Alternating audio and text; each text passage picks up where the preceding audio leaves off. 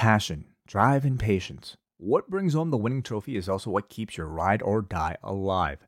eBay Motors has everything you need to maintain your vehicle and level it up to peak performance.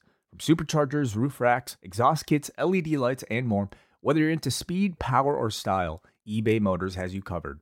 With over 122 million parts for your number one ride or die, you'll always find exactly what you're looking for. And with eBay Guaranteed Fit, your part is guaranteed to fit your ride every time or your money back. Because with eBay Motors, you're burning rubber, not cash. With all the parts you need at the prices you want, it's easy to turn your car into the MVP and bring home that win. Keep your ride or die alive at ebaymotors.com. Eligible items only. Exclusions apply. BetMGM has an unreal deal for sports fans in Virginia. Turn $5 into $150 instantly when you place your first wager at BetMGM. Simply download the BetMGM app and sign up using code CHAMPION150. Then, place a $5 wager on any sport. You'll receive $150 in bonus bets, regardless of your wager's outcome. And if you think the fun stops there, the King of Sportsbooks has plenty of surprises in store. Check out daily promotions, same game parlays, live bets, and so much more. Download the app in Virginia today and get $150 in bonus bets instantly from your first wager, only at BetMGM. BetMGM and GameSense remind you to play responsibly. See BetMGM.com for terms. 21 plus only. Virginia only. New customer offer. Subject to eligibility requirements. Rewards are non-withdrawable bonus bets that expire in 7 days. Please gamble responsibly. Gambling problem? Call 1-800-GAMBLER. Promotional offer not available in Washington, D.C. Poison Rana.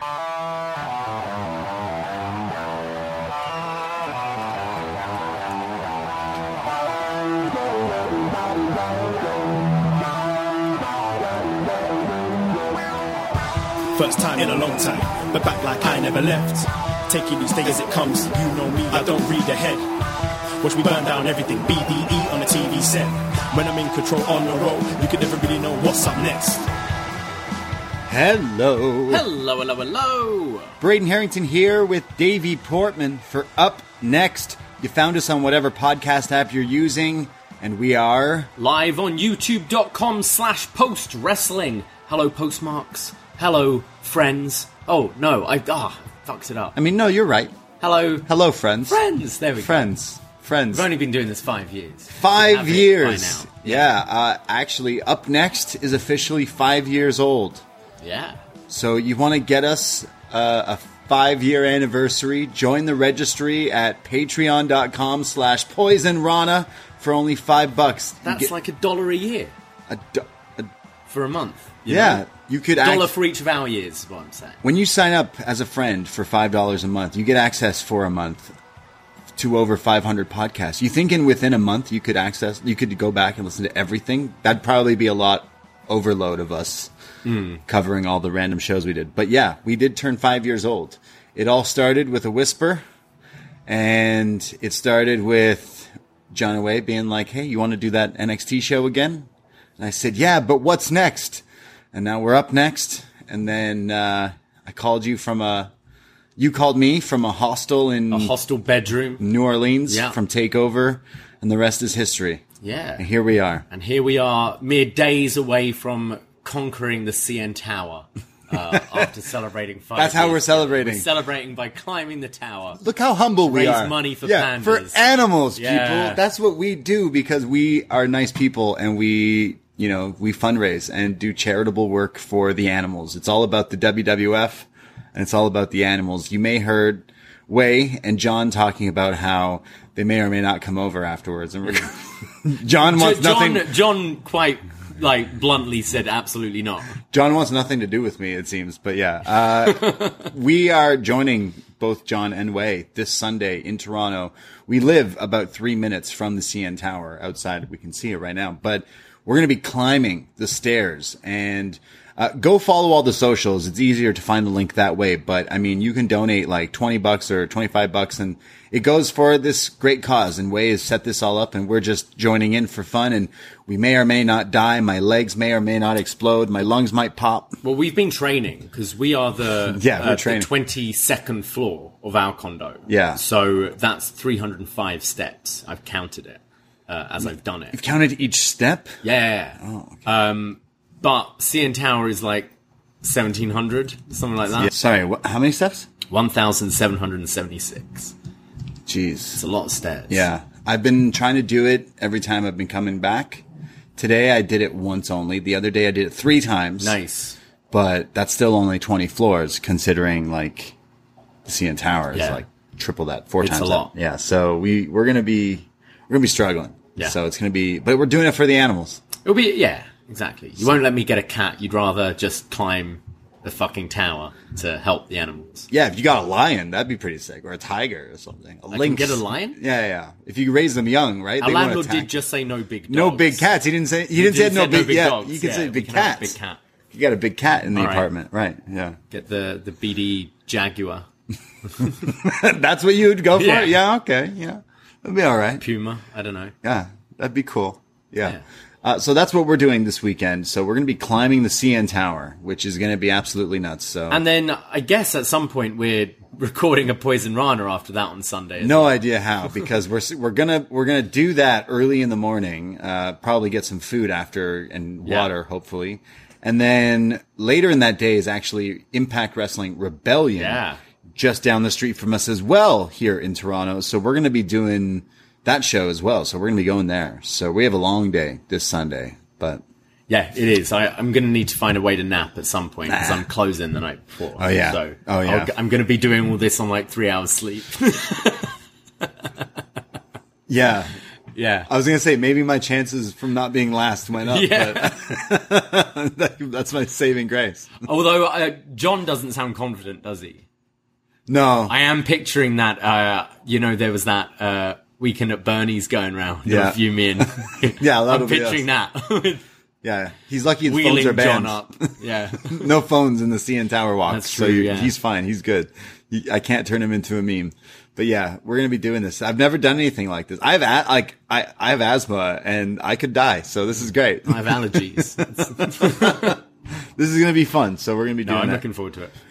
So that's what's going on. Look for us on the Poison Rana feed as well. If you don't know what that is, that's the podcast that me and Davey do over on our own show. Every Sunday we tend to do a show. We just put one out this last Sunday talking about the Wembley show announcements and some dream match fantasy booking and Vince and Triple H and Raw and Bad Bunny and AEW and all that fun stuff every Sunday. So we will somehow fit in a Sunday show this week before we go to Rebellion. So go follow that, because on that feed, Shot in the Dark with John Ceno, where he covers everything else in the world of wrestling, NWA, WOW, Ring of Honor, all sorts of fun stuff over there. Impact Wrestling, like we say. And then of course, Ceno and B are going to be, B Detroit are going to be dropping a, What Up Doe later this month, but I'm also going to be doing I'm kind of cheating, but a 420 detox special with Jordan Goodman. We're going to be joined by Steve Grows Weed. Nice. Longtime listener and friend of the show. So we're going to chat all about that. We're actually going to probably go live on 419, but that's close enough. That's okay. Yeah, close enough. So that's something for free over on that feed. I actually just put out a show with Jordan as well. Yeah. Last Thursday, dropped a free episode of The Sesh. It was Jordan and I talking about Season 4, Episodes 1 and 2 of Succession. And I'll be joined this week by Neil Flanagan, our man, to talk all about Episode 3, which so far is getting rave reviews. At the moment, currently, it's a perfect 10. Damn. It's a Ty Dillinger on IMDb. This episode was huge, and I can't wait to talk all about it with Neil. Excellent. So, Succession reviews.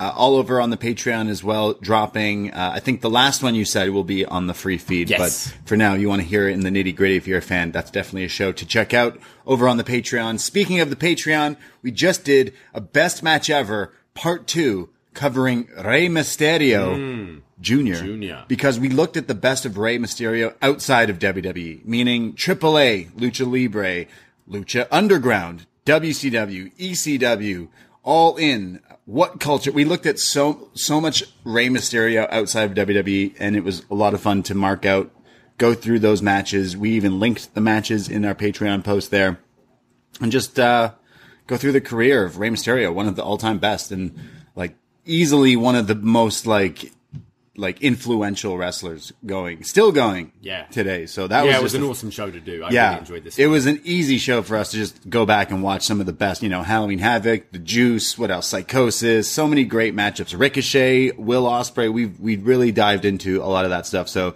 that was a fun show. So shout out Rey Mysterio going into the WWE Hall of Fame. We also looked at two different WrestleManias before WrestleMania. And this week, I know people are hyped about Super Mario Brothers, that we thought, why don't we review the movie? But the original that came out 30 years ago, Super Mario Brothers. I watched it back today. Holy shit, it sucks. You know what I want to know? I started this earlier. I have seen this before. I remember watching this as a kid. But it's been so long ago that it's just like... Yeah, the live-action Mario, for those not Bob trying to Hoskins. Figure it out. Yeah. Yeah, you know what's always interested me? Is Mario's last name Mario? Yeah. Mario. It's Mario? Yeah, it's Mario. And it's Luigi Mario. Yeah, it's the Mario Brothers. Yeah. Mario Brothers. Is that what they are? Like, legit? Yeah. Okay. It's always been like that. Mario. It's like, you know, it's somewhat, maybe not common, but that's how they go. Yeah. Okay. There's football player brothers, Gary and Philip Neville. Their dad's name's Neville. Like, legit. Neville. All right. Okay. Yeah.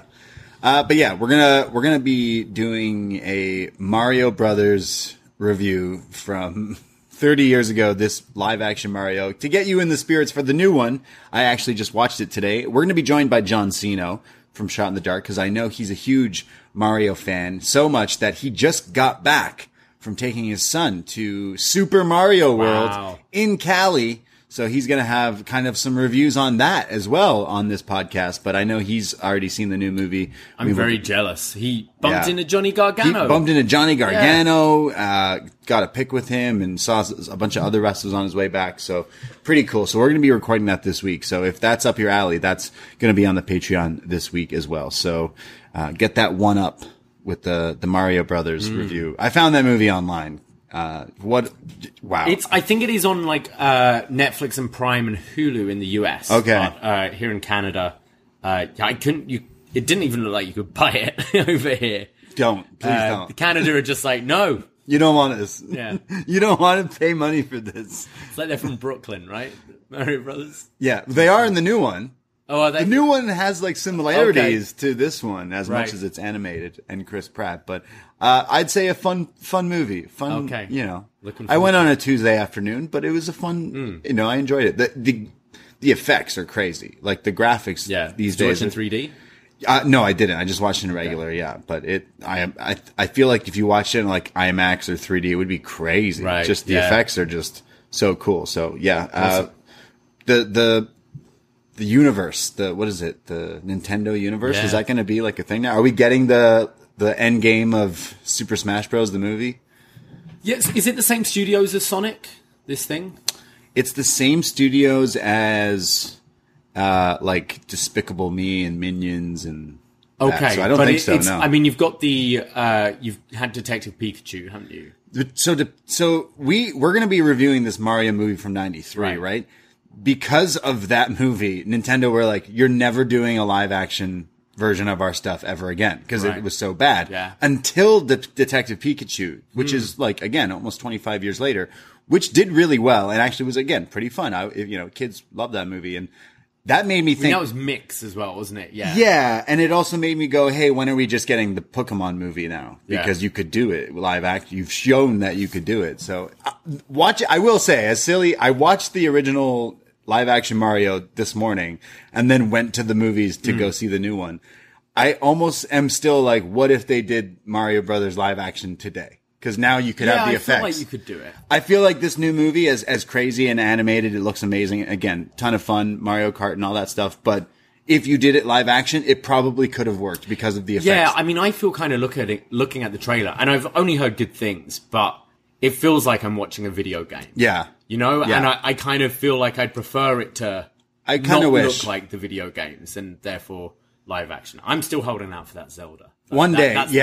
Don't cheap out with the animated for Zelda. Yeah, that's all I ask. Let's just do Zelda properly. Like, do Link's Awakening, do a whole... It could be a massive franchise. Yeah. I mean, after the success, they're saying this Mario movie is the biggest opening for any animated movie ever. That's nuts. That's crazy. Because think about it, it's like people like me or you who are like older grew up watching this. There's people who are even older than us who also grew up playing the games, and now just kids animated. So it's for everyone. Yeah, John Pollock took Max to see it. Yeah, but as you said, it's like it's going to appeal to adults because you grew up with Mario, and kids are going to like it because it's cartoon. Lots of Easter eggs. Fun, yeah, lots of Easter eggs. I'm surprised there wasn't like a game to go with it because.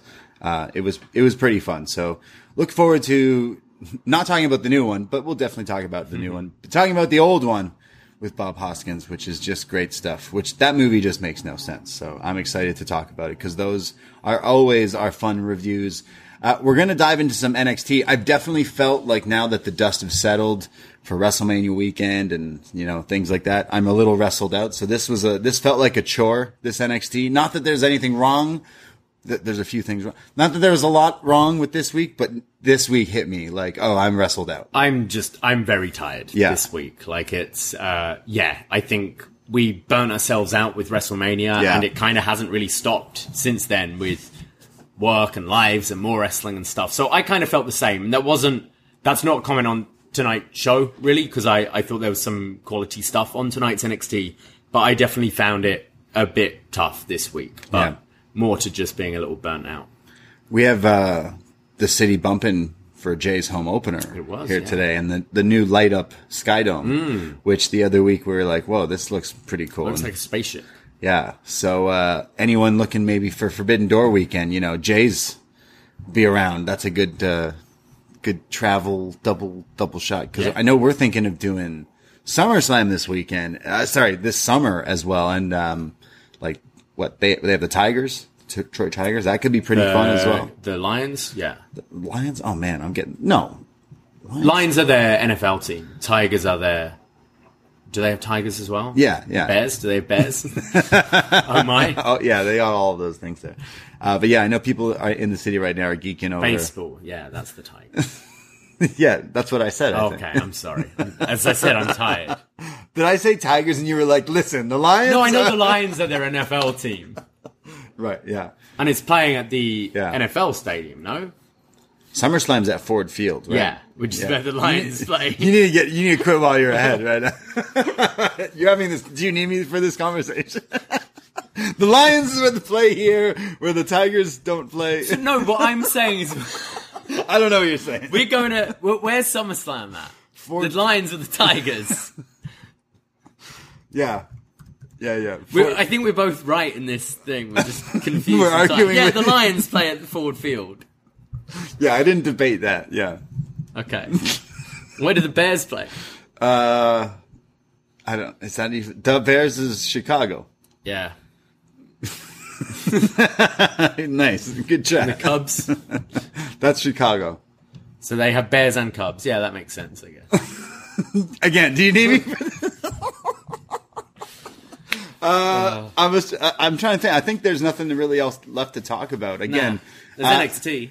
There's NXT, yeah. There's Raw, obviously, going forward with Backlash. I actually am pretty hyped to see. I know the stuff with Bad Bunny definitely has me hyped for anything like that. So we'll be checking out that show.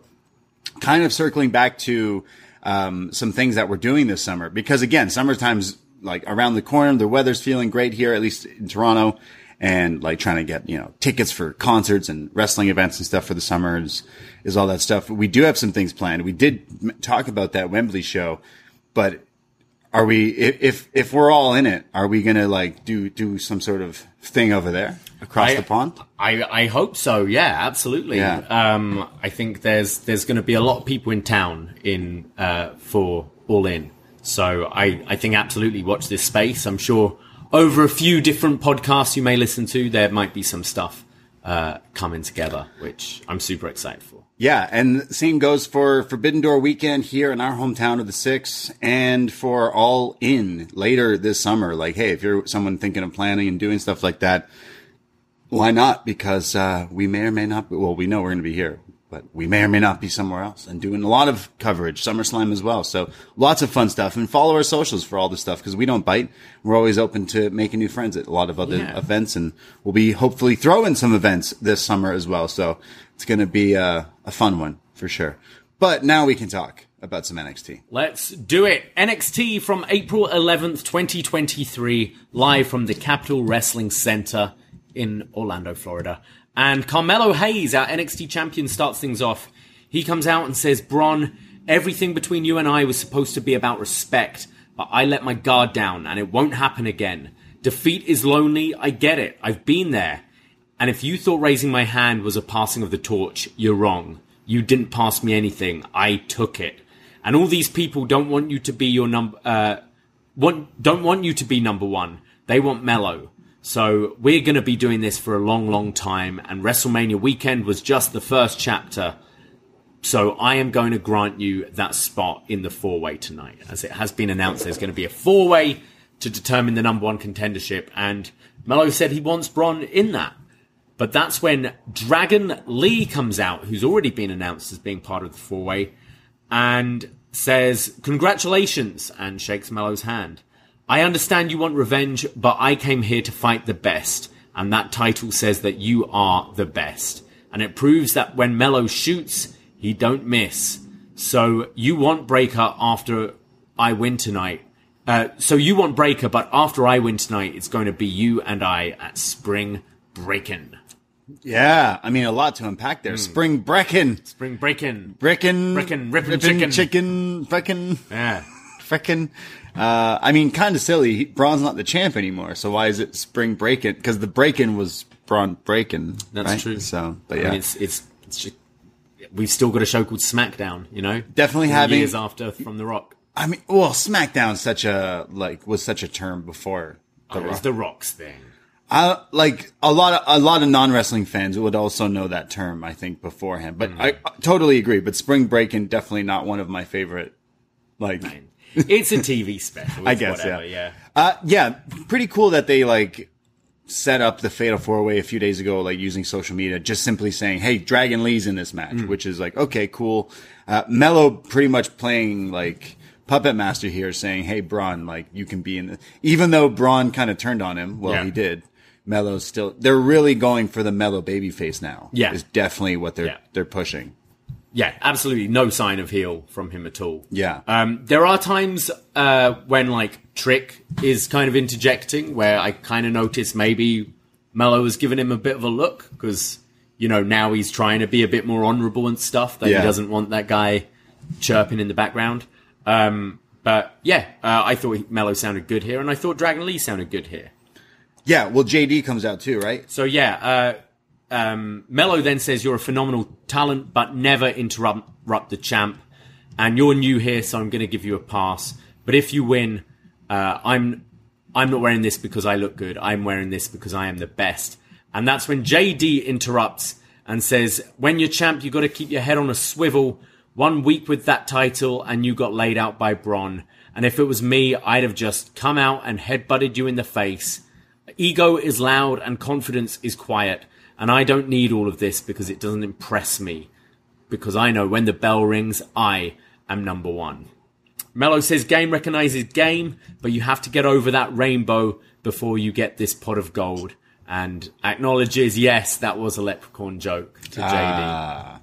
And that's when Grayson Waller comes out and announces that he is also in the Fatal 4-Way, and he says, oh, you all thought I was finished? Well, you guys are dumber than you look.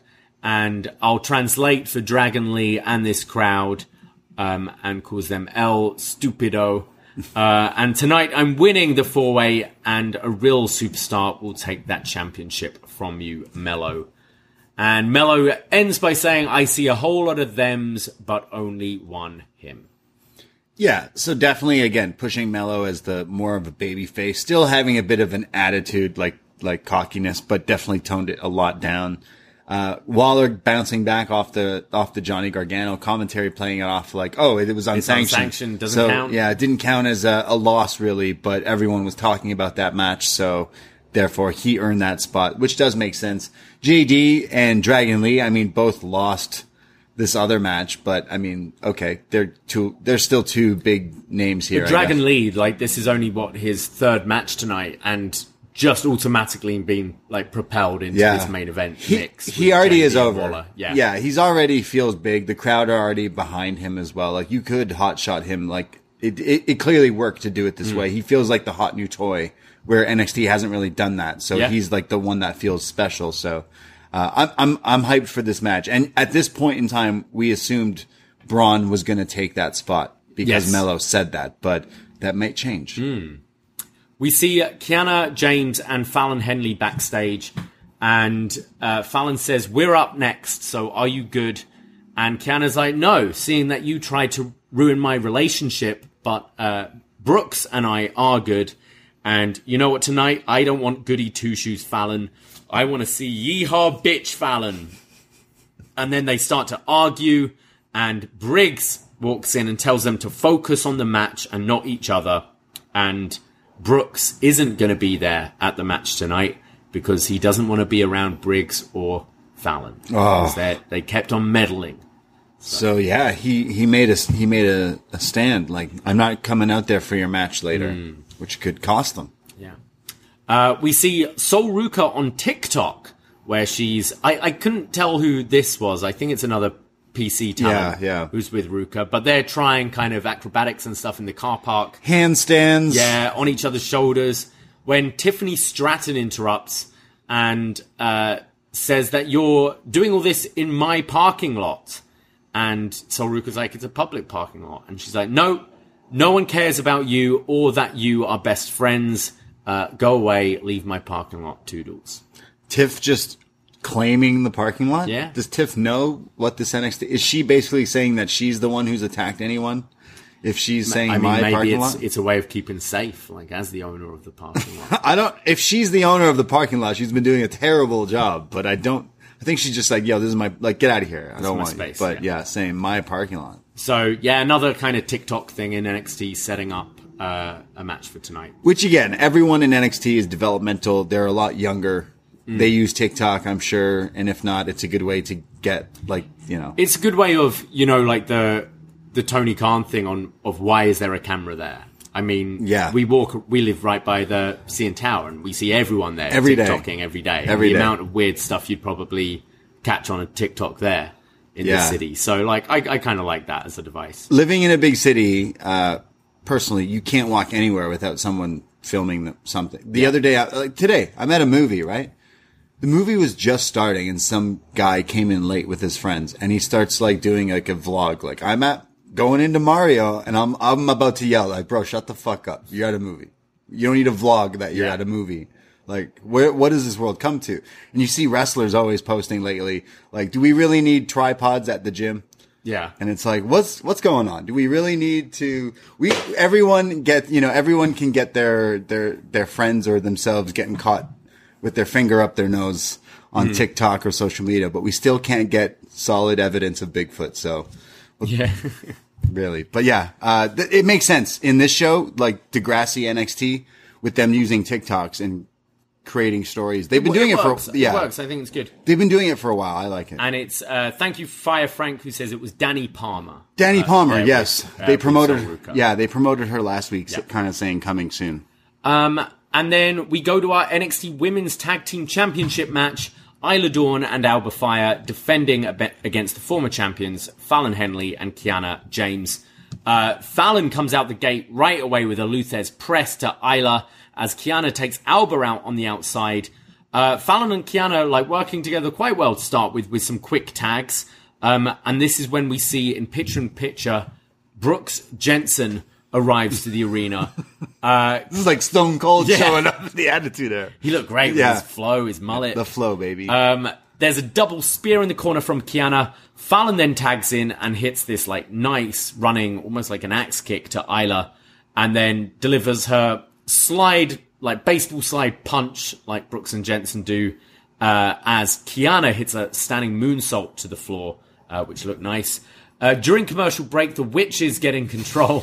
Kiana counters the gory bomb into a pinning combination for a 2, and then Dawn and Fallon are tagged in. Fallon hits this nice-looking springboard into a wheelbarrow bulldog, and then a leaping blockbuster that she doesn't quite hit. Yeah, she usually hits a really nice one. But yeah. the wheelbarrow bulldog looked really nice. Henley and Dawn are then going at each other with roundhouse kicks. Dawn goes for the gory bomb, and it gets countered into a destroyer. Yeah. Which looks awesome. So we're just allowed to do destroyers in WWE now. Yeah. They've been everywhere for a while now. It's been in WWE for a while now. You can't still hit just a regular power driver. If you flip first. It's safer. Yeah, exactly. This is when Jensen runs out and hands Kiana's handbag to Fallon. Yes. Telling her to use it because the ref's distracted. And she throws it right back at him. She's yelling, "What are you doing? Get out of here!" And then the ref turns around, sees him in the ring holding the handbag, so sends him out. "You are out of here." And as he's leaving, Josh Briggs is like, "Yo, man, like, what the fuck?" And Jensen shoves him. Oh. Shoves his best friend. Oh, no. Oh. And this allows Ilja Dawn to hit a roundhouse kick to Fallon Henley, followed by the backstabber into the swanton from Alba Fire for the win. Yeah, damn. I mean, really heartbreaking to see our boys, Brooks and Briggs, getting a little bit of a tussle there. I mean, yeah. Brooks getting hot and shoving his own friend. I mean, what does this world come to as we're talking about here? This is sad. He's entering his teen years now, isn't he? Yeah. He's sulky. "Mom, stay on my business." It's a little complicated. It's like, if Fallon and Briggs stayed out of his business to begin with, maybe they would have still been champions. Yeah. If Brooks just listened to Kiana, maybe they still would have been champions.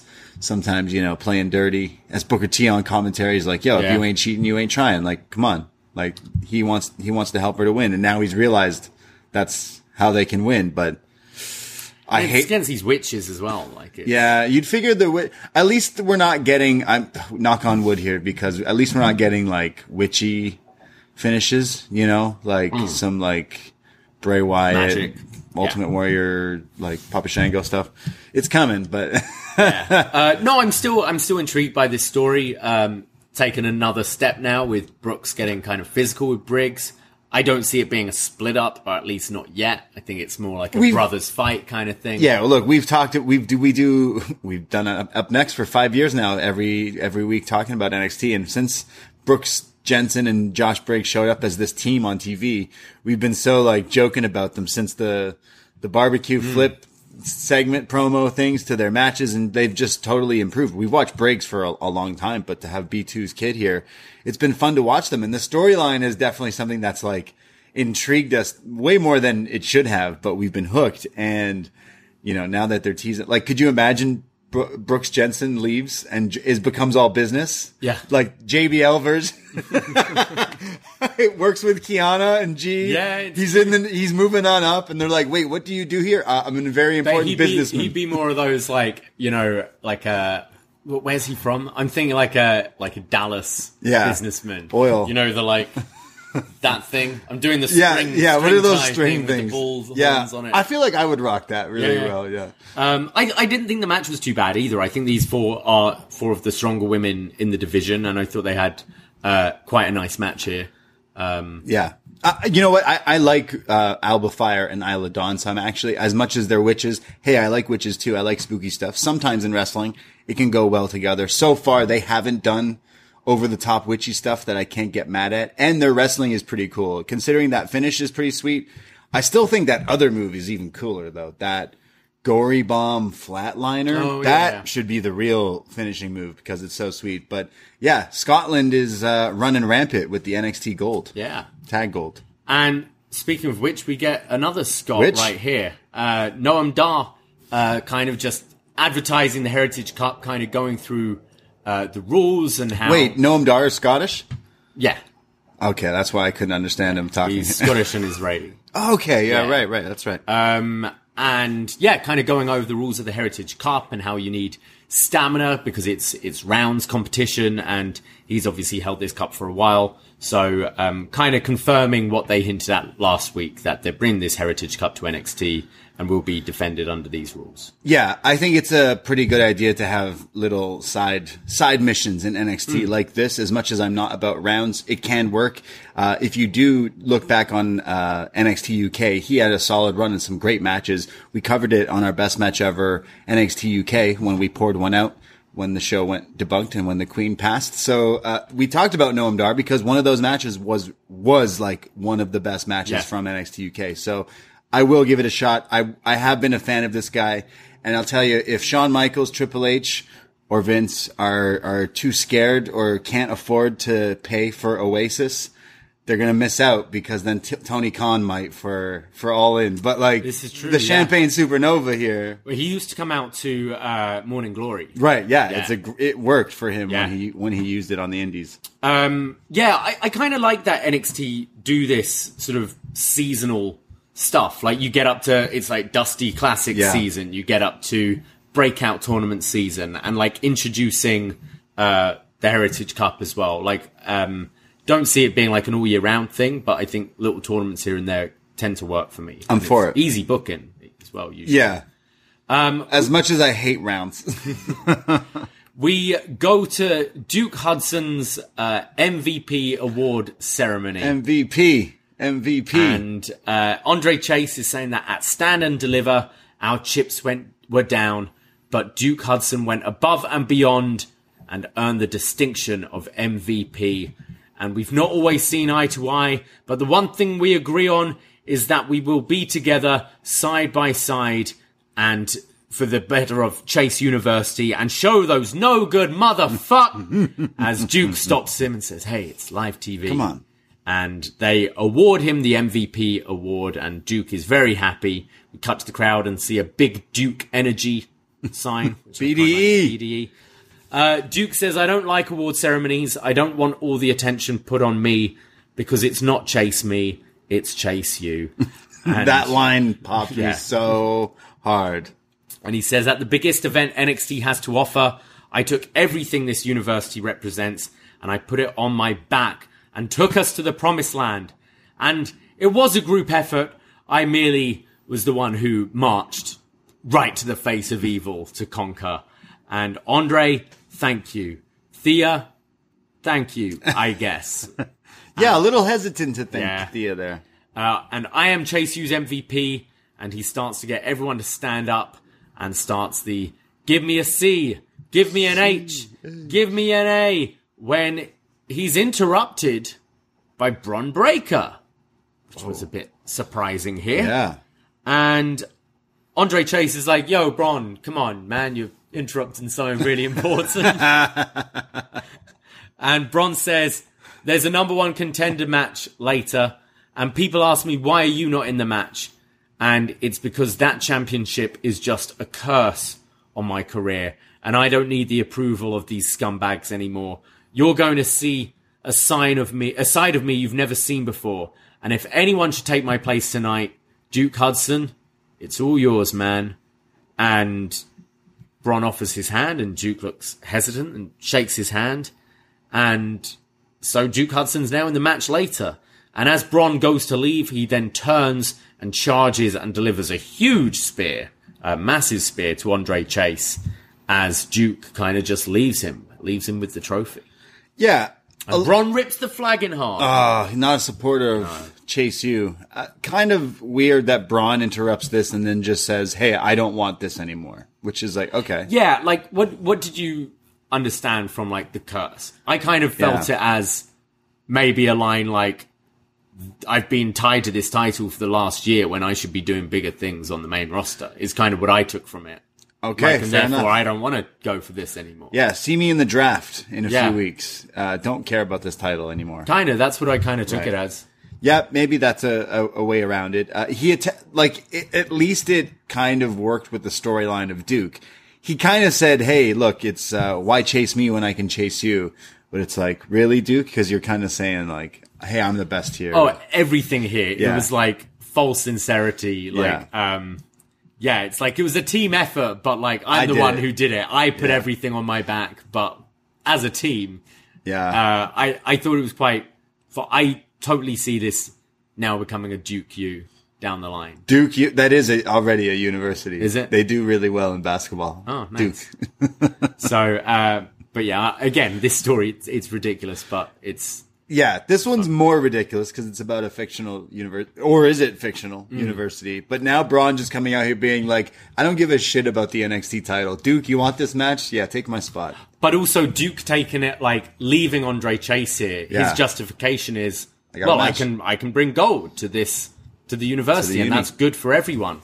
So I'm not going to risk myself helping. And that's what you would want, Andre, isn't it? Because you want gold. It's crunch time for Duke U. It's exam season. Mm. Yeah. Exactly.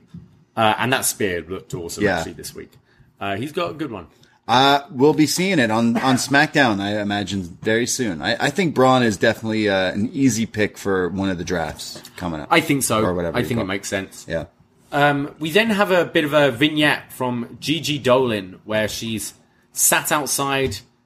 her old shitty house, basically. Yeah, this is very, Jenny from Forrest Gump or Eminem from his house. Whenever someone's like, hey, look, see this shit house? Yeah, I lived in this when I was a kid and I escaped. She says, this is where I grew up and that window is where I used to look up and out and it would be me and my brother wishing for bigger and better things. And my mum said that I basically never deserved to be happy and would never achieve these things. So one day I left and I never came back. And JC Jane knew all of that about me. And she broke my heart and my face, but will never take my will. And like the rose on my arm, I came from something ugly and bloomed into something beautiful. She also quotes, I was talking about Oasis earlier, but she was quoting some Smiths here with, I am human and I deserve to be loved. Just like everybody else does. Nice. Yeah, how soon is now? So Gigi is saying, hey, I fought a lot to get here. I think it's giving her a bit more story. At least it's something. Because, I mean, she lost. I imagine we do go to another JC Gigi one-on-one encounter. Spring breaking, maybe. I like it. It's a bit kind of, what's the word? Like, kind of retrospective, kind of telling her story. Yeah. But it does make sense. Like, she came from this... And the whole toxic attraction thing is, you know, trying to fit in. But now we're getting, like, she's gone through that. And now she's who she really is. Yeah. And I thought she sounded pretty good here. And it is a good story. And, you know, like, it's... Didn't she have, like, a little YouTube documentary or something about her back when she was Priscilla Kelly and kind of covered all this? Yeah, there was something where she kind of explained her story a little bit, so, I know they covered it a bit in the Mae Young Classic, I feel, but I think it's good they're bringing it back. I like this. Yeah, for sure. We see NXT Anonymous, who's posted this video on Twitter, from over the weekend when Pretty Deadly were leaving, I assume the PC. Stacks and D'Angelo just beat the shit out of them. And throw Elton Prince in the trunk of their car and drive off. More kidnappings? We never see what happens after the kidnapping, do we? We always see them in the boot of their car, and then next week they're free and they're like either spooked or mad about it or whatever. Yeah, the only time we actually saw a kidnapping like afterwards was when Rick Steiner was in the cage, and if you ask me, was released way too early. But I feel like. We haven't had a kidnapping in a while, so it makes sense. I know Legado, LWO are doing bigger and better things now on SmackDown, but I think they've kind of lost, you know, what brought them to the dance, and that's kidnapping. Yeah. So I'm happy that I still get that on my Tuesday nights. I kind of want to see, like, in between this, like, whenever NXT Anonymous tweeted this out, say this a few days ago, then Shawn Michaels, like, calling Tony and police. Stacks and be like, Tony, Stacks. You can't just kidnap people. Yeah. What do they do with them? Where's Elton right now? Oh, he's still in the boot. Mike, let him go. Like, do they like throw them out of the car when they're driving? Exactly, yeah. What do they do? Do they drive them somewhere and like leave them? They just go over like loads of speed bumps, basically. Yeah. Just fuck with them and then leave them. Yeah. Did you ever get to have that happen to you? I know my friend did that, not to me, but to his friend. He basically, we all were hanging out one night. He was DD, and then just decided to like, hey, let's get out here and like look at this, and then we all did, and then he's like, yo, get back in the car, and then I did, and then he just drove off and left his friends. And then we went back, like we turned around eventually, but I was like, wow, that was really mean. When I went to Austin, we went to this I think it's called Hippie Hollow. It's like a, a clothing optional beach. Oh, and sounds really good. We were chatting to this this naked old woman called Billy, who used to be married to a German priest, and she's just smoking away. And she's like, "So where are you going back to?" And I'm like, "Downtown." And we're quite far out. And she's like, "Oh, how are you getting back there?" It's like, "Oh, just gonna Uber." And she's like, "No, hop in my truck. Do you mind if we go to a bar first?" Like, sure. Oh. So, and there wasn't that much room, so I was in the trunk with someone else, the boot. Wow. And we went to this bar, and things got a bit weird after a while, so we just got our Uber. Right. Let's not say our goodbyes. So let's just go. It felt like if this was a movie, the dark clouds are starting to come over, and the music changes, and you're like, okay, let's get out of here. Yeah. But I've never been kidnapped. No. Another. Dude, I'm glad. I do know that a buddy of mine, when he was getting married, that a bunch of friends orchestrated. Like, we all told him he knew he was meeting someone for like a coffee date or whatever. And then when he showed up, while he got out of his car, everyone else showed up and like put a bag over his head and kidnapped him. And then, like, when we took the blindfold off, we were at like a party. Nice. He was like, "Oh, okay." So like, I did ask him, like, "Hey, you know, at first, did you understand what was happening?" He's like, "The first, like, minute was like, yo, what's going on?" And then I realized, oh, it's my friends kidnapping me. It's fine. But there's those things, though, you can pay, can't you? To get kidnapped? I mean, the internet's wild. It's, like, surprising you and stuff, and... I don't want that at all. Like, I wouldn't want to be the person doing the... Because if I got kidnapped, I'm like, I'm going to fight, you know? Yeah. I don't want to accidentally, like... you know, kill you and Sino just because you're trying to throw me a stag party. I'm trying to kidnap you. I don't think no one's kidnapped me. I'm big. No one wants that job of carrying me. So yeah. I don't like kidnappings, but I do like them on Tuesday nights. On wrestling, yeah. And when Tony D'Angelo... So we never really got... Yeah, you go circling back here. We never understood what happened because Pretty Deadly are on the show later like, it's fine. Yeah, Kit Wilson's free and Elton Prince is just driving around Florida in the back of this car.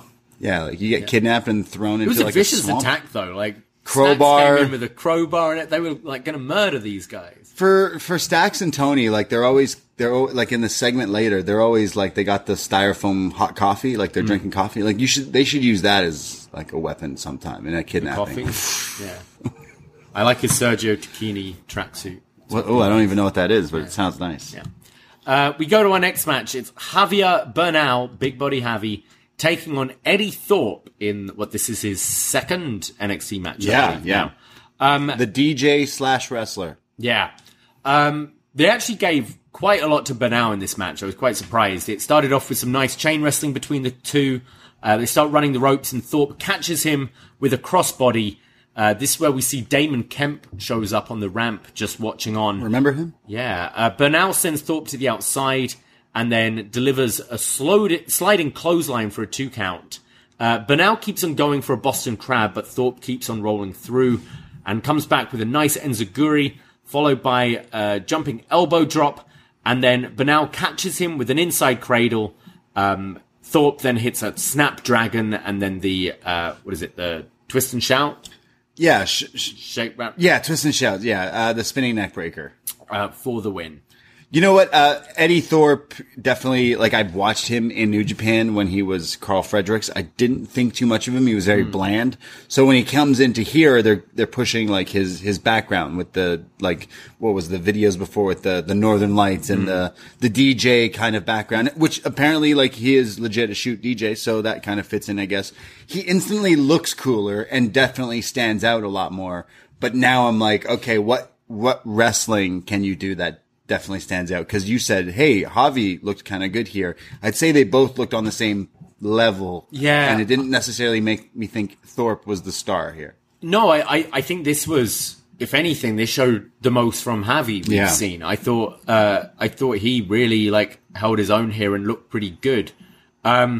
I kind of put solid but dull for this. I thought it was, and that's kind of the impression I've got so far from Eddie Thorpe. I think he is pretty solid and like maybe a bit more advanced, but there's something just that's a little dull. Yeah. And I think this crowd kind of took it that way because maybe they're not so familiar with Eddie Thorpe, and Bernal is positioned as a comedy jobber most of the time. So again, I thought there was not much fan reaction here. There was some nice wrestling, but didn't do a whole lot for me. Yeah, I agree. Gallus, Tank fucking Ledger. Tank Ledger? Tank Ledger. Yeah, not to be... Don't confuse Tank with his friend Hank. Yeah. Yeah. Tank and Hank connection. Tank, Hank, Frank. Yeah. Too many Hanks.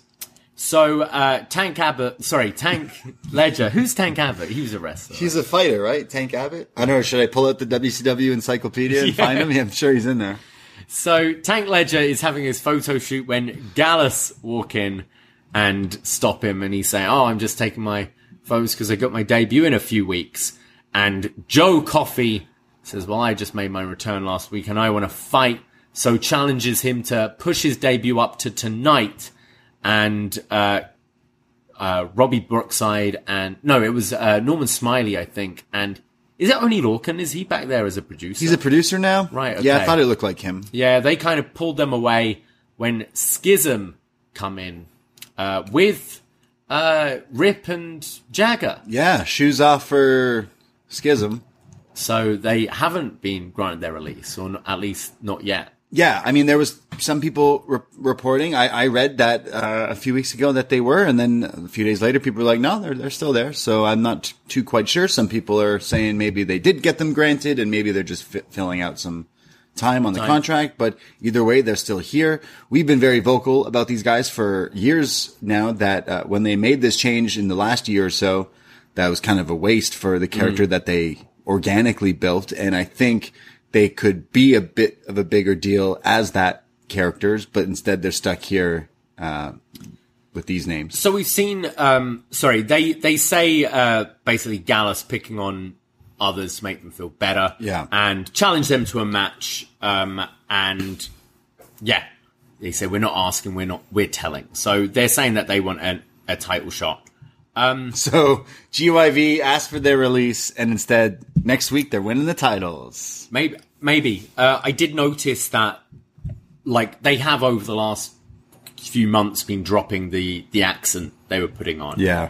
And I didn't notice the contact lenses for Rip this week. Oh. Whereas, like, James Drake, Jagger Reed had dropped them a while ago, whereas he's still been wearing it. And now they're in the kind of T-shirt and the jeans. I think maybe it's slowly transitioning a bit and be like, okay, where can we have these guys where you're happy? Maybe. Yeah, they were very, like, going very gothy, rave, something. Now they're just going back to Hot Topic guys, and that's cool, I guess. But I'd like them back with scarves. They could be on the way out, and maybe it's like, hey, do you mind, like, wrapping up this story, perhaps? Or maybe they're winning the titles and sticking around. Strap them. Yeah. Let's go. Shoes off. We see Scrypts in a red room. You know what just makes my day? When this fucker's on TV. When I see Scrypts is still a thing that they have not given up yet, brings joy to me. It makes me laugh. It just makes me so giddy. And here he is with the filter on his voice again. Yeah, and it's like he's almost in like a photo red room. Right. Except he's writing. Red room, Scrypts. And he says, he's talking about Axiom. And he says he knows his biggest fear. And he's looked into the present and the past. And looking in the mirror, he sees the man behind the mask. But you can't expose me because I am exposing you. Sincerely, Scrypts. So, like, it's kind of felt like this whole time, Axiom don't give a fuck about Scrypts. No. Like, Axiom's been, now I'm going for the North American title. He really clowned him when Scrypts went to fly at him and he caught him in midair and just, nah, get out of here. So this is like, you know what this reminds me of? You know in, like, your Batman comics, you've got, like, your A stories, like your big Joker arc going on. And then you got Calendar Man. And then, yeah, exactly. You got Calendar Man and Egghead just for, like, a one-off issue where, like, they're prodding at Batman the whole time. And he's like, fuck, okay, I'll fight you. Sure, Scrypts. That's what it feels like here.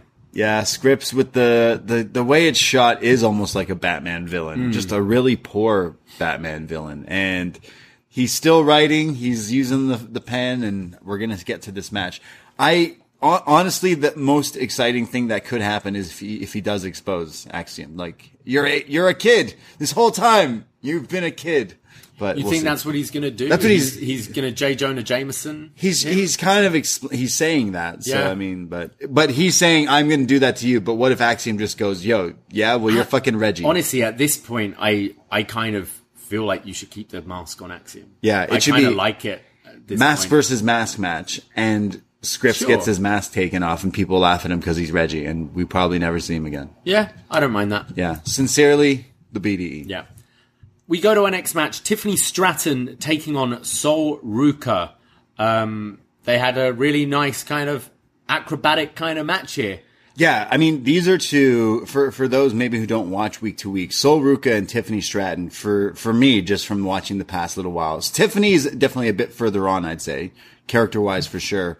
Tiffany, future WWE Women's World Champion. Sol Ruca, quite possibly the same path. I see big things for both these two, and seeing them here face off is something that I think in years' time you will see them face, probably on a bigger stage, or we'll be looking back at this like, hey, remember when they briefly tangled up here? Because I just see big money for Sol and for Tiff. Yeah, I kind of hadn't realized that these two are quite similar until they went up against each other. And I thought it made a really fun match. This was Osprey Ricochet for NXT. Honestly, I was thinking the same. Like, I mean, that's like giving a lot of praise, but it had that kind of feel where I think people are going to watch this match, and there are going to be people that criticize it for not being wrestling and it's just doing some choreography and acrobatics for the sake of it. But hey, I quite like that stuff. Yeah. And for me, it worked. So yeah, starts off with some nice running of the ropes. They're both kind of backflipping and handspringing out of leg sweeps that the other person is going for.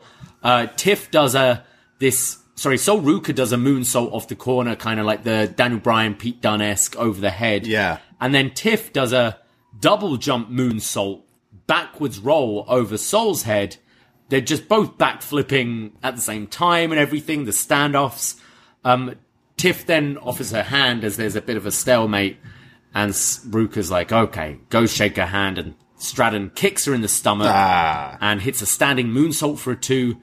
Stratton then starts to target the left elbow and shoulder of Ruca. Yeah, great like arm twists and shoulder breaker type things. Sol comes back with some shoulder tackles and a double underhook suplex, followed by a big power slam for a 2 count. And then Stratton hits her with the You Can't Escape, like the rolling senton into the prettiest moonsault ever to pick up the win.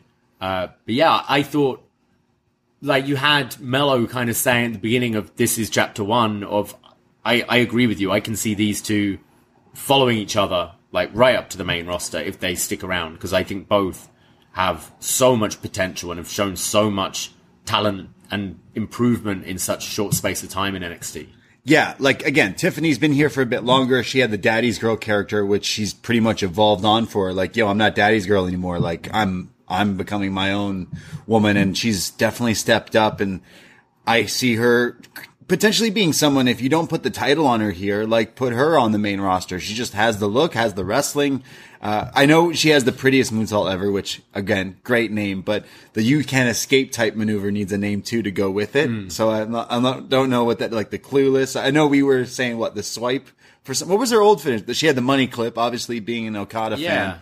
She definitely knows her New Japan finishing moves. So, I don't know. I see big things, and social media, has been telling me that Tiffany may or may not be in a relationship with Marcel Bartel. And I mean, what a great ring camp to be in there, because you're going to learn everything from the trick of the trades from those guys. So, I again see big things for Tiffany and Sol. You know how much I love the surfer gimmick here. She's more newer here, but every time like gets better and better. This was my favorite part of the show tonight, just because I do see big things for these two, and they had some fun little back and forth. It's really exciting to see where these two can go, and kind of compare this to the Eddie Thorpe Javier Bernal match, which was probably technically better than this. Yeah. But this, both from character and kind of stuff that they can do, which feels modern, like current and exciting to watch. I really enjoyed this. Yeah, no, love these two. I would put the title on Tiffany next. I think she should be the next champion, but regardless, Sol Ruca will be a champion here down the line. I loved Booker T on commentary saying, sometimes, these two stepped it up. Tiffany entered that ladder match. She didn't win, but, she stepped in there. And these two at any moment could be, could step into a bigger spot. And Booker T mentions that sometimes you got to step in because years ago, Rick Martel one time forgot his boots. I stepped in and I became champ. So sometimes you got, and then he just started going off about best TV champ ever 5 times, just going off. And Booker T, yeah. So Booker T also loved Sol Ruca and Tiffany, but this definitely reminded me of like, hey, this is, for people who watch sports, MLB, you have your feeder systems, or hockey, you have your like lower tier things, or your developmental is literally this. But some people who are really into that, you see some like prospects of that. And when I watch certain people, these two definitely come to mind. So Love this, really did. Even though it was just quick, but loved it. No, yeah, it was one of my favorite parts of the night for sure. This Post Wrestling Podcast is brought to you by NerdWallet's Smart Money Podcast. Financial literacy can be daunting, but it's one of the most valuable things you can equip yourself with. On NerdWallet's Smart Money Podcast, their trusted financial journalists offer easily digestible, conversational discussions on topics like balancing your portfolio. If you think an ETF is one of Cena's 5 moves of doom, this show might be for you. Planning for your tax bills this April, so you don't have to worry about a visit from Erwin R. Shyster. And putting away more money for retirement, because unlike most wrestlers at the end of their careers, most of us should only plan on retiring once. Listen to NerdWallet's Smart Money Podcast on your favorite podcast app. Future you will thank you. We see Duke Hudson with Chase U backstage, and Duke says that Chase sacrificed himself so that Duke could go on to this championship match, and he'll be the first to bring gold to Chase University. And you see Chase kind of nursing his wounds and still looking at him kind of, I don't know about you. Yeah. We see Diamond Mine, Ivy Nile with the Creed Brothers, and Ivy says, "It's been divide and conquer, and I took care of Tatum, and now it's back to just us 3. And the Creeds issue Gallus a championship match for next week, and say that they're not finished with Gallus yet. They're kind of pissed at Joe Coffey and kind of costing them. So they want a title shot next week. This is when Tiffany walks in and asks for an interview and says it was another victory for the center of the universe. And how am I not #1 contender? That fascinates me. I've beaten Indy twice in the last month, and she's therefore the most beatable champion ever." And Mackenzie asks, "Oh, is that another Tiffany epiphany?" And Tiff looks at her and goes, "Ooh, gross." Toodles. So, yeah, like we're setting up to Indy and Tiff down the line. Which, yeah, Tiffany has beaten Indy a few times, yeah. So, yeah. This was quite funny when they're advertising WWE 2K23, Vic's plugging it, and Booker's like, "Yeah, I'm in this game. Are you in the game, Vic? Are you in the game?" And Vic's like, "No, I'm not in the game, Book, but you know who is? Cora Jade." And out comes Cora. Like, "Book, why are you taking these unnecessary?" That's so weird, yeah. It's pretty funny, though. Yeah, I mean, is there NXT? Maybe he's in the game. They somehow usually just have one commentary team, don't they? Yeah, I guess. Yeah. But yeah, Vic. I didn't quite understand. If it was No Mercy, you could have won him probably. Yeah, because he had all the commentators on there. Yeah, true. Yeah. Booker T's overall rating is 88, so he's pretty good. That's not bad. Yeah. It was funny. Someone at work the other day was like, it's actually the guy who runs karaoke. Yeah. He was like, "Oh, I'm slowly catching up." He asked how the WrestleMania party was. I was like, I just saw the Royal Rumble. I'm up to the Royal Rumble. It's like, "Oh, okay. What do you think?" He was like, "I really enjoyed the women's," and then went, "Why was Booker T not in it long enough?" I was like, "Well, he's not really a full time wrestler." Yeah. Man, Booker he should have been in there way longer. I was like, all right. Big Booker T fan. Someone was just telling me, too, that there's a hidden King Booker in the new game, too. So maybe Booker T knows about that and was kind of Because someone was saying, yo, there's a hidden King Booker model that you can unlock somehow, some way. Okay. That's like two. So that means there's two Booker T's in this game. Yeah. Which has the high rating? I mean, probably Booker, but King Booker became champ. I think the saddest one is, I don't know if it's in this game. I think it might have been in 2K22, where like Shawn Michaels sort of 2006, something like that, is like, let's say a 90. And then you've got Crown Jewel, what's the guy from Home Alone? Yeah. Called the neighbor in Home Alone, Shawn Michaels, with the... Oh, yeah, Old man Shawn is like a 70. And they knew. Oh, man, they ribbed him for sure. They ribbed him for sure. They were like, get out of here. Yeah. Yeah.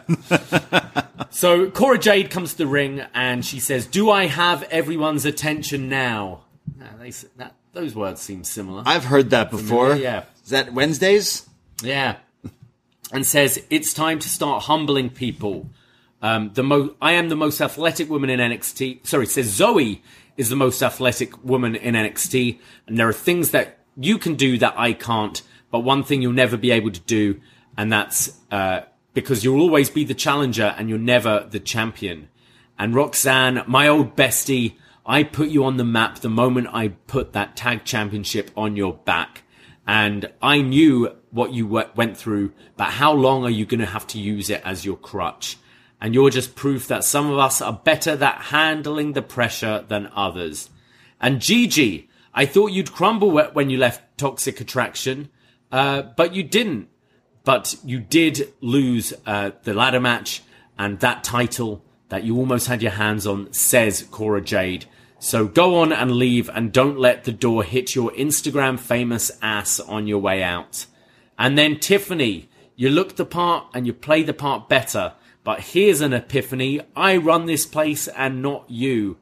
And then Lyra, I don't know much about you and I don't like birds. Which I thought was quite funny. Don't blame her. Yeah. I don't like them either. And in that ladder match, you showed no fear. But if there's anyone you should fear, it's me.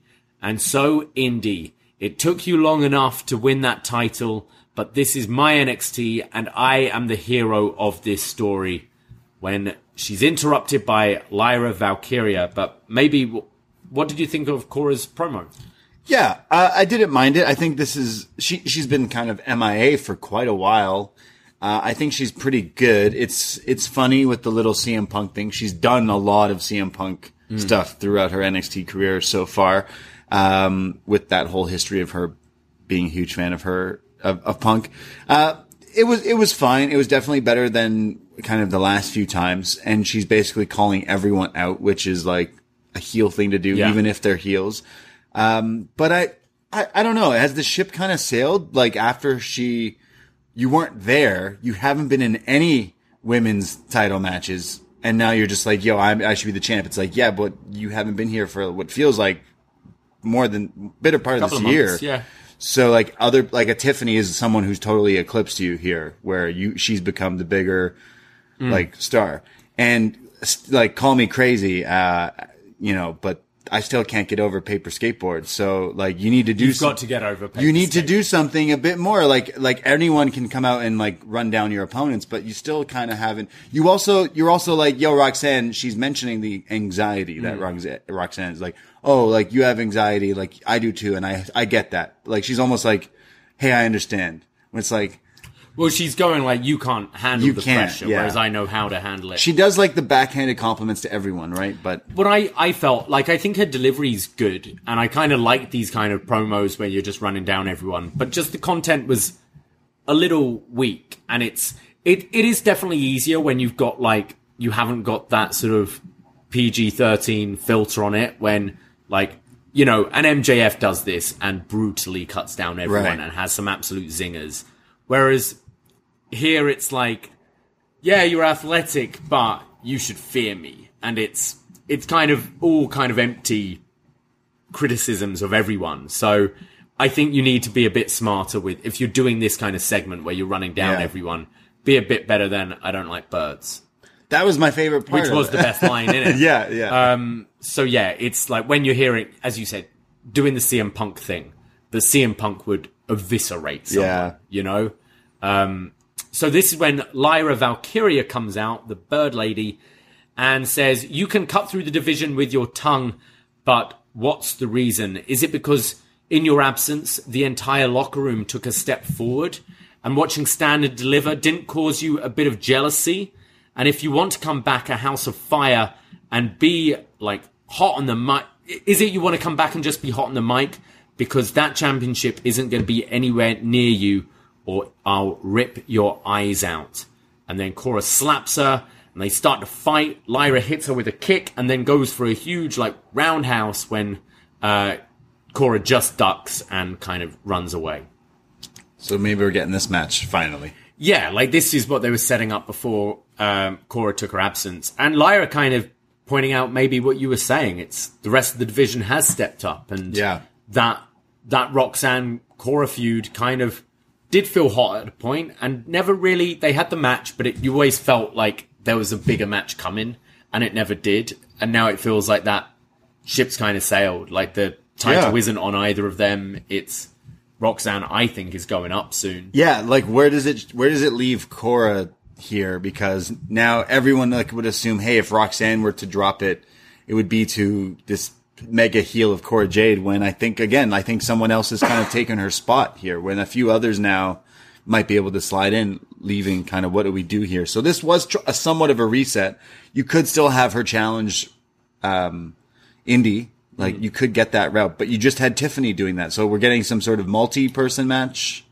Yeah, although maybe Tiffany's the challenger for Spring Breakin', like a short-term story. Cora's one none of us have really talked about potential of call-up. I don't see it yet. I don't think it's at that level yet. Especially I can't really recall some of her last big matches necessarily hitting the same as well. So, I still think there's potential for Cora Jade. I think she still can be a good talker, but you're right. Like what she was saying today was kind of boring. But I do think we've also seen from other people in call-ups that you don't often expect as well. Right. Like Alexa Bliss comes to my mind, who, you know, was there in NXT, was never particularly featured, was nowhere near the title scene. And then they moved her up and she was great in that first year and became like a big star. I feel the women's division on the main roster are lacking on both the heel and babyface side at the moment. And if you are moving a Bron, I don't know. Yeah. They do keep couples together these days. Yeah, that's true. I mean, I agree. I feel there's more time for her down here that would be beneficial. But would it be so wild and crazy to have an on-screen like heel couple like at this point? Try what they try with Cross and Scarlet, but hopefully have it work. Yeah, somehow you could do that. That'd be pretty cool. But we'll see. I mean, talking about going back to call-ups, Satomura, it's like now or never. Again, yeah, we haven't seen her. Katana and Caden. Yeah, I feel you could move. There's a few. There's so many who I just see also being another Tegan Nox, Mia Yim. You know, just these bland bodies that they're not using. That they're not using. Yeah. We see Wesley backstage, who's being interviewed by Mackenzie, and she tells him that he's closing in on a record number of title defenses as North American champion. Wow. And he says, I do this because I have to remain on point. And many of the old North American champions are on Raw and SmackDown now. And this is when Gulak and Dempsey interrupt. And they say, I'm highly impressed with your high-flying ability, but how will you fare when you're grounded? And Wes is like, oh, you're bringing up the old, you know, clash of styles makes fights kind of thing. And Dempsey says, no, it's no debate, because how can you jump around when your ligaments are torn? And Wes kind of doesn't seem phased, but the match is set next week, Charlie Dempsey Wesley, which is Dempsey's biggest match on NXT so far. So, absolutely. And Wes has been absolutely killing it in every defense. So this one actually has my interest. Yeah. When Drew stepped up, I was like, okay, Drew versus Wes could be cool. But then no, okay, Charlie's obviously the William Regal Jr. is the pet project here. I know I mentioned that Regal Jr., Charlie Dempsey reminds us of Butch, Pete Dunne. Yeah. But I get real Kylo Ren vibes from Charlie Dempsey. The way he sounds and talks as well. I'm like, yeah, you kind of sound and look like him. So like you think you're more badass than you are because you're young. You don't know yet. You don't know the true power of the dark side. But when your father teaches it to you properly, like you'll unlock it. I get that from him. Yeah, yeah. His father who left the other company to work with his son. Yeah, to work with his kid. I called that, didn't I? I said that was bullshit. I'm like, yeah. What's William Regal up to these days? Main roster. Looks like it. Stuff, yeah. For now. The Blackpool Combat Club coming into WWE. We got it right here with Drew and Dempsey. But. Yeah. We go to our next match. Von Wagner versus Ilja Dragunov. And if Wagner loses, Robert Stone will drop him as a client. There's a big boot immediately from Wagner. Ooh. Wagner actually comes out the gate looking pretty good here. I mean, you have Dragunov selling for you. That makes it look good. There's running splashes in the corners, clotheslines, a huge beel from Wagner. Dragunov then comes back with the Constantine special and then hits his, like, deadlift over the head, Dutch-style suplex, which, doing this to the big man looked great. We have seen him do this to, like, Gunther before, but... still very impressive, for a big guy. Does his diving forearm to the grounded opponent and then finishes Wagner off with Torpedo Moscow. And after the match, Stone says, "We're done," walks off, and Wagner didn't even do anything about it. I was sure he was going to put Stone through the table here, but it was actually, Stone leaving with the power here and Wagner just looking like a big old goof. Oh, man. Yeah. Come Tuesdays just won't be the same without Mr. Stone and Vaughn. But, I mean, everything Stone's been saying to him has been true. Storyline-wise, kayfabe-wise, shoot-wise. He's like, yo, what do you do? The only thing is come Tuesday. Like, the only thing you got. Come Tuesday and you growl. And you're so angry all the time. And, you used to be out there. But you're not anymore. So... he left him, and Vaughn's just okay with it. So what do we do with the incredible wrestler known as Von Wagner? I don't know. I really don't know at this point. Like, if... I know it's story, but if Robert Stone's dropping you... Yeah. Like, Robert Stone's story since he's been in this has been everyone drops him. And now he's dropping Von. Yeah. I do see some elements with him as the, like, athletic big man, but there's just... At this point, it feels like He's been there a little bit now, and there's been no progression at all.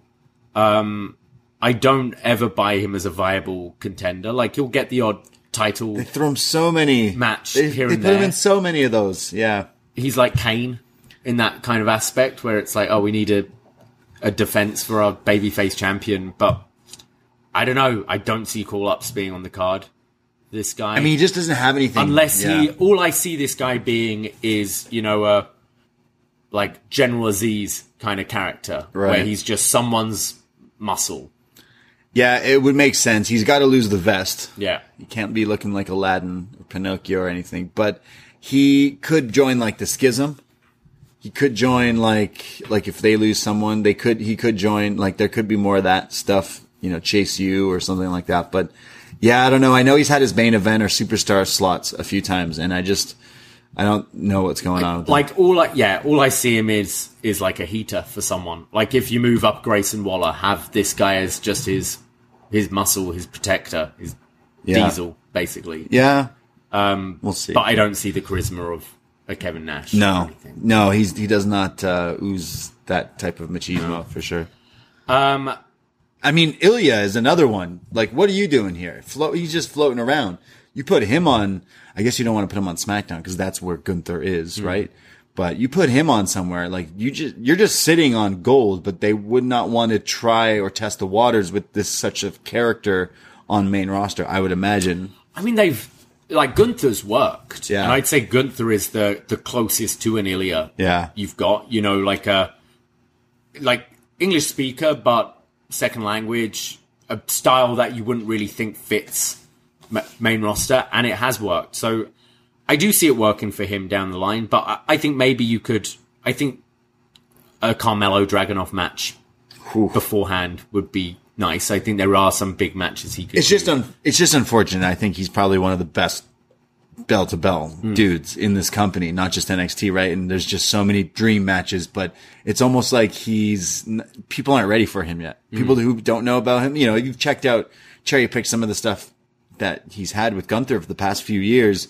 It's like they're just cooling him for something, but it's like, okay, when's that time coming? You've struck it with Gunther, but you can't just do that again. You need to wait for years to let them fight again. But they're sitting on something. I mean, good doing that like right away on the main roster would get people right over. Like, know him right away. Maybe and even in defeat, like you could do it exactly the same as you did before, like Gunther Open Challenge and who's this guy, and then just have one of their classic matches. I see that. See that being more likely a few months ago as I do now. Like Dragunov, Charlie Dempsey, William Regal, and someone else as a combat club of their own. Because this guy needs to be slapping the shit out of way more people. Oh, yeah. And I love to watch it. So I know he's beaten Von Wagner here. He's got to fight Sheamus, doesn't he? He's got to fight Shamey. I know he's so much smaller to some of the bigger guys, but I guarantee he would. But that's the appeal, I think. Fuck them up. Yeah. We then hear Dijak's music hit. And Dragunov's looking up the ramp. And I like, he was a smart baby face here because he smiles because he's like, I know he's behind me. Turns around, Dijak's there. He says, you say the pain makes you feel alive. Well, that's great. I'm going to make you immortal.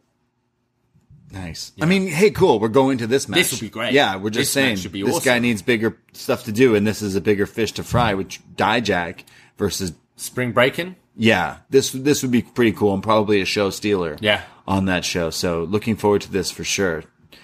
Some hard justice. Yeah.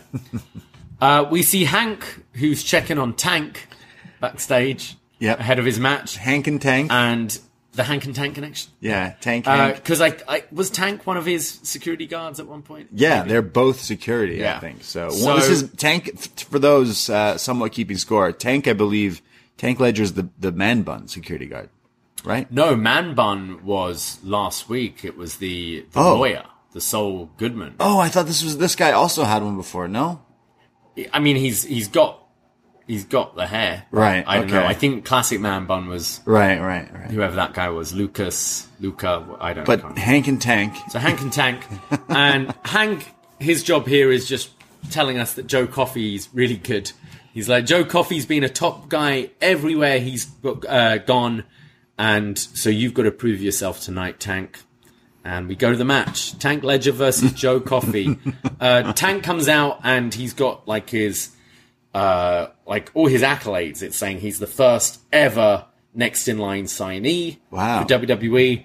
It's showing kind of his athletic background, how much he can squat. It's kind of, I kind of like this if you're doing this for all your next in lines. I think it showed 3 people last week, right? Yeah. Tank, Danny Palmer, and I can't remember the other guy. Right. But I think this is good. Like, show why they've been signed, like their credentials and stuff. Yeah. Weird gear. Got the kind of Nikos Ricos thing going on here. Oh, man. Shout out Nikos Ricos. If you're a long time, you know who that is. But Nikos Ricos, the iconic... This is, I got Zack Ryder. Was this like... it's the one leg sleeve with the other short pants. Yeah, how would you describe Tank Ledger? He's like a Otis almost? Not quite. He's kind of like a bigger Joe Coffey, actually. It's like a bigger Joe Coffey. It's that kind of very solid barrel shape body, but not fat, just solid meat. Yeah, thick meat white dude in Zack Ryder style gear. Yeah, I mean... Black and yellow. Hank was like, yo, when I debuted, I just wore my Seth Rogen gear. Yeah. My shirt. And I mean, at least he's got gear. Yeah, right. Yeah. Right. So I'm like, is it better or is it worse than that? Because this is Nikos Ricos. His debut was meant to be in 2 weeks, so maybe they just hadn't finished the other leg yet. Let's hope that's it was meant to be tight. Let's hope that's the story. Yeah. That's what I'm going with. Oh, radio. Yeah. There's a big backbreaker from Joe Coffey. Joe traps the arms and starts to headbutt Tank when Tank manages to lift him up and hits the over-the-head belly-to-belly suplex. And this is where Vic is like going, oh, that's very kind of Big E-esque there. And, well, we know better than mentioning Big E or the New Day around Booker T, who instantly ignites that feud again and goes, Big E. What the hell, Booker? What's going on? This isn't even sound like a he's mad because the Rumble spot just didn't happen. He's like Big E, just like again, dismissing him. There's a cartwheel and splash combo from Tank, and then Joe clocks him with a big left hand punch and hits his running double forearm to Tank that sends him into the steel steps, and then he hits the all the best for the bells, the discus clothesline twice to put Tank away. So, was this the best of the bells? Rock the bells? All the best from the bells. Or, he actually tweeted, a few years ago now, was it from October 13th, 2016 from Joe Coffey. My finisher is all the best for the bells. And he's written it like phonetically. And then, or in English, all the best for the bells. Not this? Black Coffee, not Death Wish, insert Iron Man coffee pun, but all the best for the bells. What does this mean? I don't know. I'm searching all the best for the bells, and all that comes up is Joe Coffey. So, yeah. I don't know. But what's best for the bells is best for the... It's like a discus lariat kind of thing. Yeah. Joe Coffey gets the win since he's now come back to NXT or... Gallus and all that. You know what? Tank didn't look too bad. He had like that overhead belly to belly. He had some big man moves, so I definitely wouldn't just rule him out. Pretty impressive for his first like big TV match, and nothing like blew me away. It was two kind of meaty men slapping meat, but I am interested to kind of see Joe Coffey. I think Gallus have been given like a pretty big opportunity as of late, and bringing him back into the mix. This mix could potentially bring them up to even bigger kind of pastures, possibly main roster down the line. So kind of like, nothing really happened in this match, but you know, it was just a match for Joe to beat him, but Tank got a lot in. I thought Tank showed promise here. Yeah. Like, he looked very like a Joe Coffey actually here, just a bit bigger with those power moves and stuff. Tank. Yeah.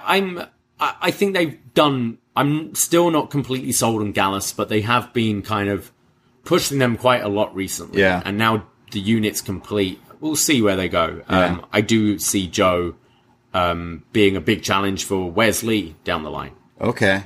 He's good to the last drop, that Joe Coffey. After the match, the Creed Brothers and the Dyad run out. They start brawling, and they're brawling with Gallus.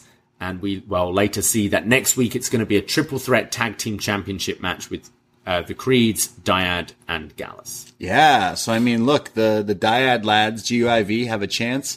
The Creeds could eventually win them back too. There's a lot that could happen. Do you see a title change? I don't know. Like, I'm kind of... Gallus is somewhat proving themselves a bit more than I think people were giving them credit for. I think it's just the new finishing move. Yeah. I was down on them changing their generic... you know, car commercial sounding theme song, Welcome to the Jungle theme song ripoff. But now I'm like, okay, let's see what you can do. Cause people when they get opportunities like this, they can fumble the ball, but so far they've just improving. So that's kind of good for them. So far so good, but Gallus lads, what is it? Gallus boys on top. Yeah. Yeah. Let's go with that.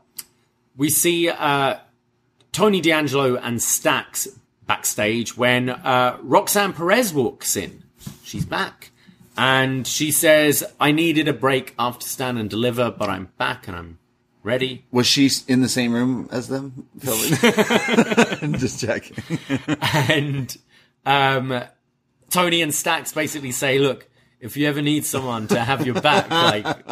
Well, I didn't know Roxanne was Italian. Yeah. Is she? She's joining the family? Isn't She's Latino, isn't it? That would be pretty sick if... But they're like, hey, we'll kill for you, Roxanne. Yeah, we'll murder someone. We've got your back. Yeah. You don't, no need to be anxious when you're here. Anxiety? F that. You want someone murked? You want someone cleaned out? We got you. And Zoe Starks walks in and starts to mock Roxanne. And Roxanne basically says, look, it's people like you that make people like me try to hide from their anxiety. And I want to be someone to stand up to it. And I'll see you next week. So we've got a match Zoe and Roxanne set when Pretty Deadly jump Tony and Stacks. And they're like, yeah, you thought you'd beat us up and throw Elton in a car boot? Yeah. And actually this was maybe the meanest Pretty Deadly of them. Yeah. Actually, I quite liked it. Yeah, this was them like stepping up a bit because they were pretty pissed off that they got kidnapped, I guess. So kind of, like you said, a bit of an edge here for Pretty Deadly, hyping up this potential. Is it this next week?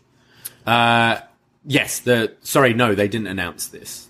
But yeah, this could be spring break. Spring break and maybe some sort of gimmick. Yeah. Hardcore match. I can't even try to put a mob and pretty boy. A car boot match. Kidnapping match. Yeah, last ride match. Yeah, that kind of thing. Yeah, do it. We go to our main event. It's to determine the number one contender for the NXT Championship at Spring Breakin'. It's Grayson Waller taking on Duke Hudson, JD McDonagh, and Dragon Lee. Yeah, pretty cool. There's a little snapshot of kind of what's going on in NXT right now. And like we mentioned earlier, Dragon Lee being the hot new toy coming in here. Grayson Waller, hot off the feud with Shawn Michaels and Johnny Gargano, which I think a match that people kind of got lost in the shuffle from the last weekend. I mean, obviously we did a review of Stand and Deliver, and that match definitely did stand out, as did that five-way, which both featured Dragon Lee and JD. So like a lot of these guys coming out of this weekend, like pretty hot off some big matches and some good matches. So I understand why Waller would be put in here, and really understand why he's in this match. But then Duke kind of getting that big main event singles slot here in the four-way. And I actually felt after that kind of MVP segment, and knowing this is a title match in 2 weeks and this isn't for like Battleground, like a PLE or anything, it kind of made me think Duke had a chance to win this as well. Yeah, why not, right? You could have done that. And then, you know, he could have an effort, lose, and then that's when his big freak out happens or something, right? Yeah.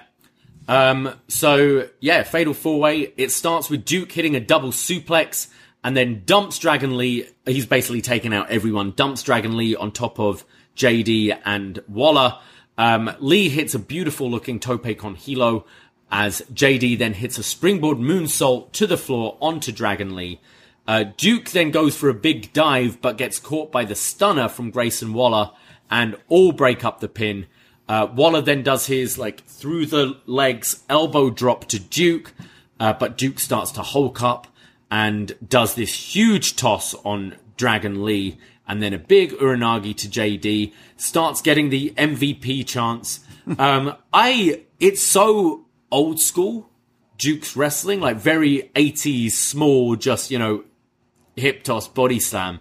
But it really works, and I really enjoy these segments, and the crowd do get behind his like Hulk up spot and stuff. Yeah, I mean, he does the Hulk Hogan because it's chase you, right? But you're right. And then he does have some whispers of flashier stuff. He hits the slingshot German suplex, which always looks nice. Yeah, that move is awesome. And Waller breaks up the pin, and then Duke starts hitting these like electric chairs. Yeah. So he hits one to Waller.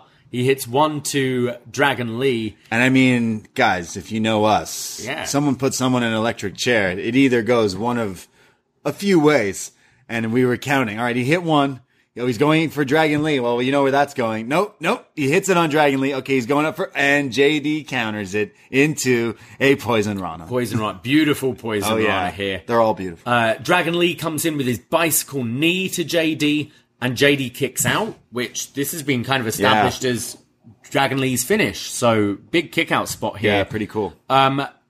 Duke then goes to the Razor's Edge, but it gets countered into a Rana from Dragon. He'd clearly been watching his best match ever, Rey Mysterio Jr. If he only did his homework like we did and look at all the classic Rey Mysterio lucha matches, that if you try to hit a luchador with the Razor's Edge or the Splash Mountain, it's going to get countered. Dragon Lee then hits the sit-out powerbomb to JD McDonagh, goes to the pin when Waller stuns him with the stunner and just falls on top of Duke Hudson. I think the powerbomb was to Duke, which was impressive because Lee is so much smaller than Duke. So Waller falls on top of Duke Hudson, 1-2-3, picks up the win, and is your number one contender. And then does a shoey afterwards. Yeah. And has a face-to-face with Mello at the end to really cement that Mello is now the babyface champion here in NXT. Really fun match. I thought the finish was very similar to, a few spots were similar to that five-man match from Stand and Deliver, because especially the ending when everyone's hitting moves and now they're getting countered in midair. Yeah. So like as soon as Dragon Lee hit the powerbomb, as he's getting up, he's hit with the stunner. So it's coming out of nowhere, which is pretty fast and pretty clean from a lot of these guys. So yeah, really fun match. Definitely like the actual match of the night on this show, with some great variations of, you could spin off these guys into mini feuds. I would imagine Dragon Lee versus JD is the singles match we're getting probably at Spring Break-In or something. Yeah, they, like, honestly, NXT has a really good, solid, like, top eight, I'd say. Yeah.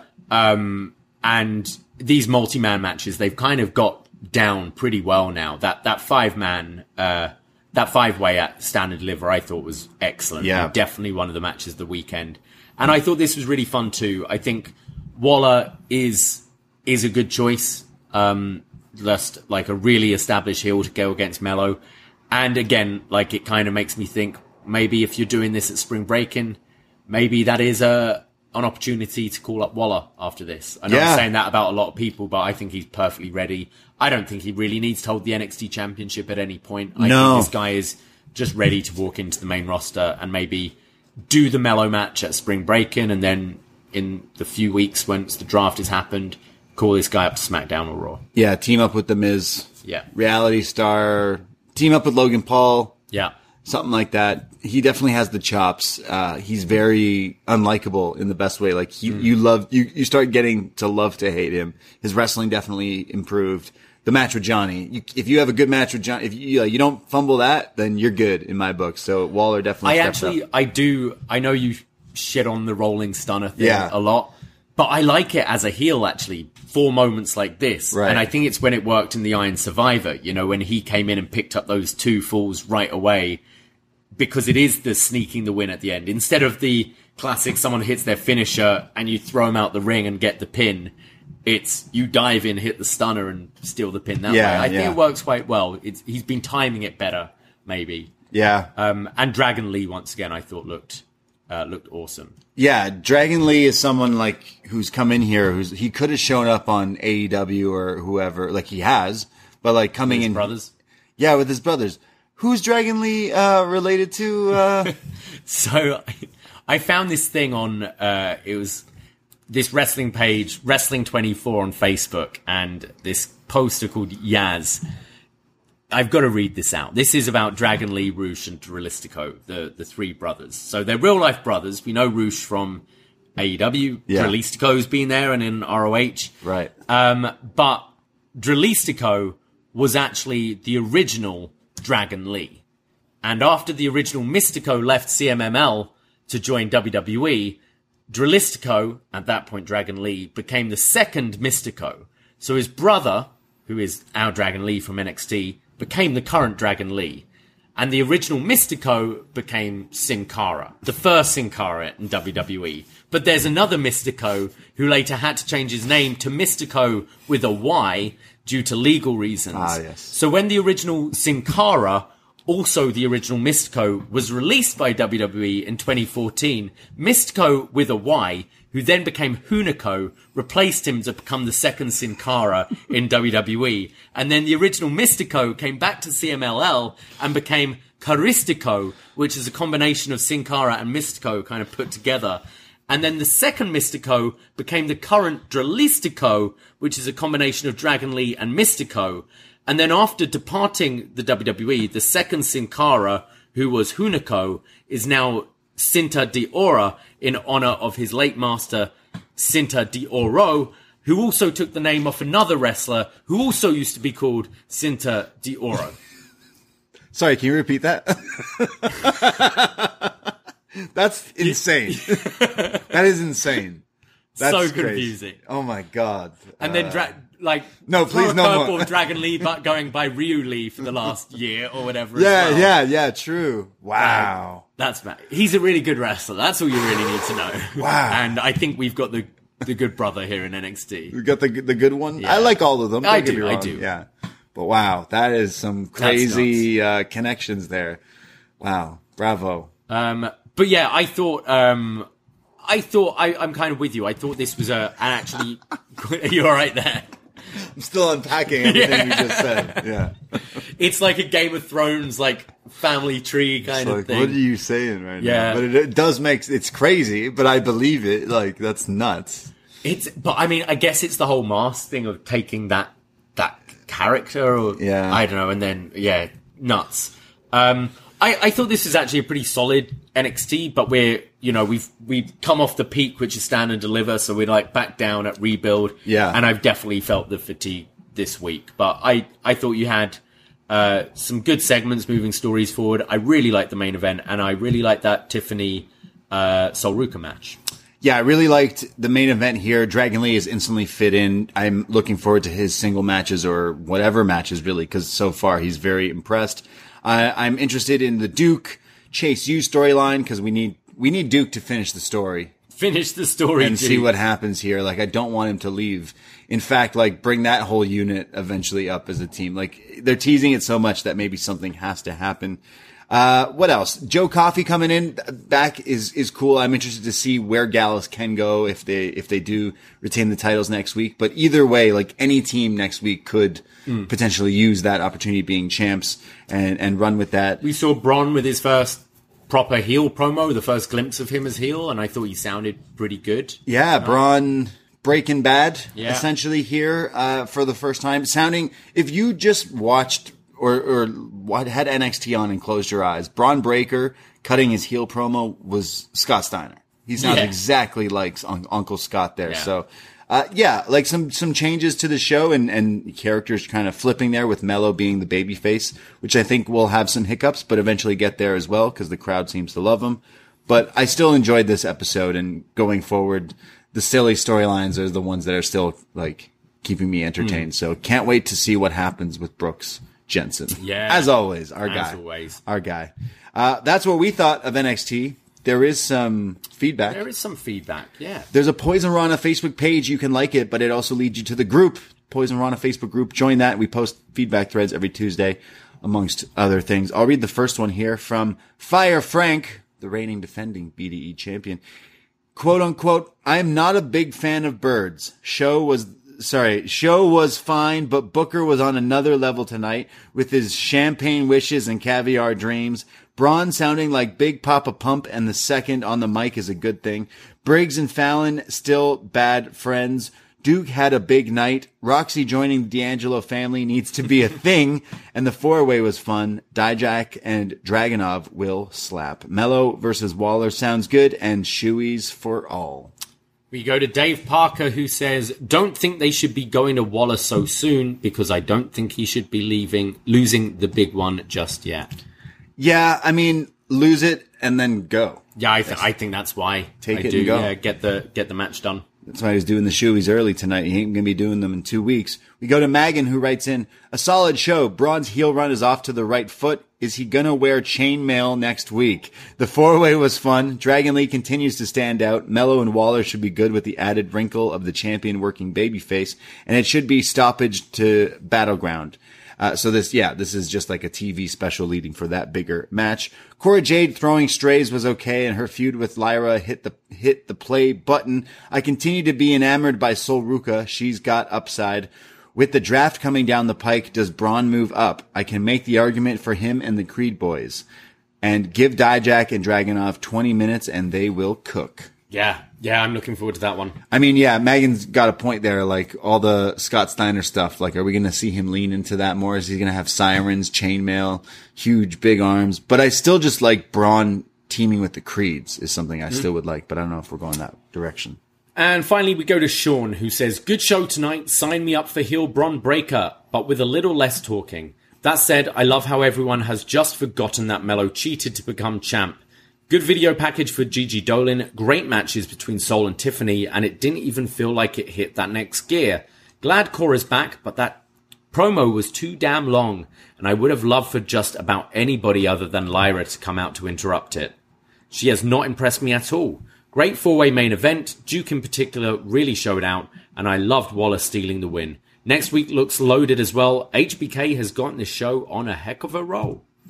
Yeah, it's been an entertaining show, and I know people get a bit more interested because of this draft thing. Like, the Raw and SmackDown thing doesn't make sense, but it's a good way to have call-ups and different and new characters and stuff like that. And I do think there's a ton on this show that are completely ready and have had the full cycle. Like we're saying, our Brons and Wallers, like they've been to the main parts and the main stories. Like there is nothing really else to do here than to go tango with some other characters. So that was NXT from Tuesday, April 11th, 2023. Thank you so much for listening to us ramble on and talking all about it. We do it every Tuesday night here on the Post Wrestling feed. Hit that subscribe, but hit that subscribe over on Poison Rana. Search that in your podcast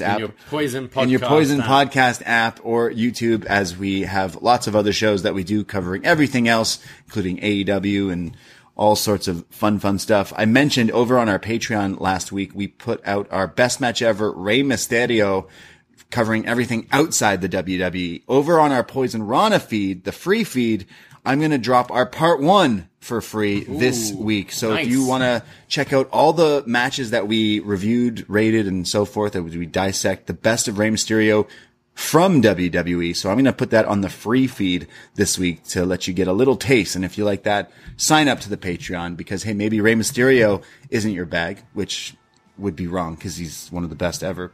But maybe Mario Brothers is. So that's coming out this week. Lots of different podcasts over on that Patreon. So go check us out. All the podcasts, all the time, for your long walks, your long drives, whatever it is you do. Your long climbs up the CN Tower. Oh, boy, yeah. Yeah. We're getting in shape. Are we? No, we're podcasters. What is this? We're just putting it off like we do everything, really. Yeah, and we'll morning figure it out on the day. The morning of, we're like trying to get in shape. Yeah, that's what will be happening. Thank you, everyone, for out there for listening to us and supporting us. We cannot do this without you, so thank you, thank you, thank you. I, myself, Brain Harrington, Twitter, Instagram, at the Bray D. And you can find me at Davey Portman. That's it. That's all. Take care. Goodbye. Be safe. And shout out Stone Cold Brooks Jensen. And I, too, don't like birds. Ahoy!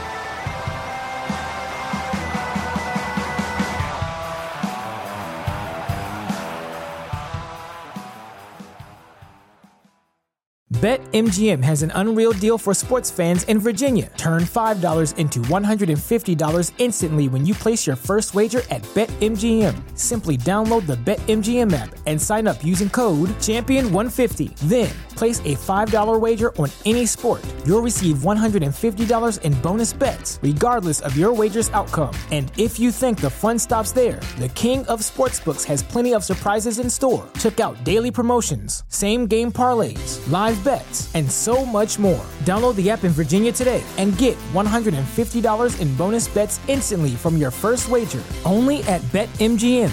BetMGM and GameSense remind you to play responsibly. See BetMGM.com for terms. 21 plus only. Virginia only. New customer offer. Subject to eligibility requirements. Rewards are non-withdrawable bonus bets that expire in 7 days. Please gamble responsibly. Gambling problem? Call 1-800-GAMBLER. Promotional offer not available in Washington, D.C.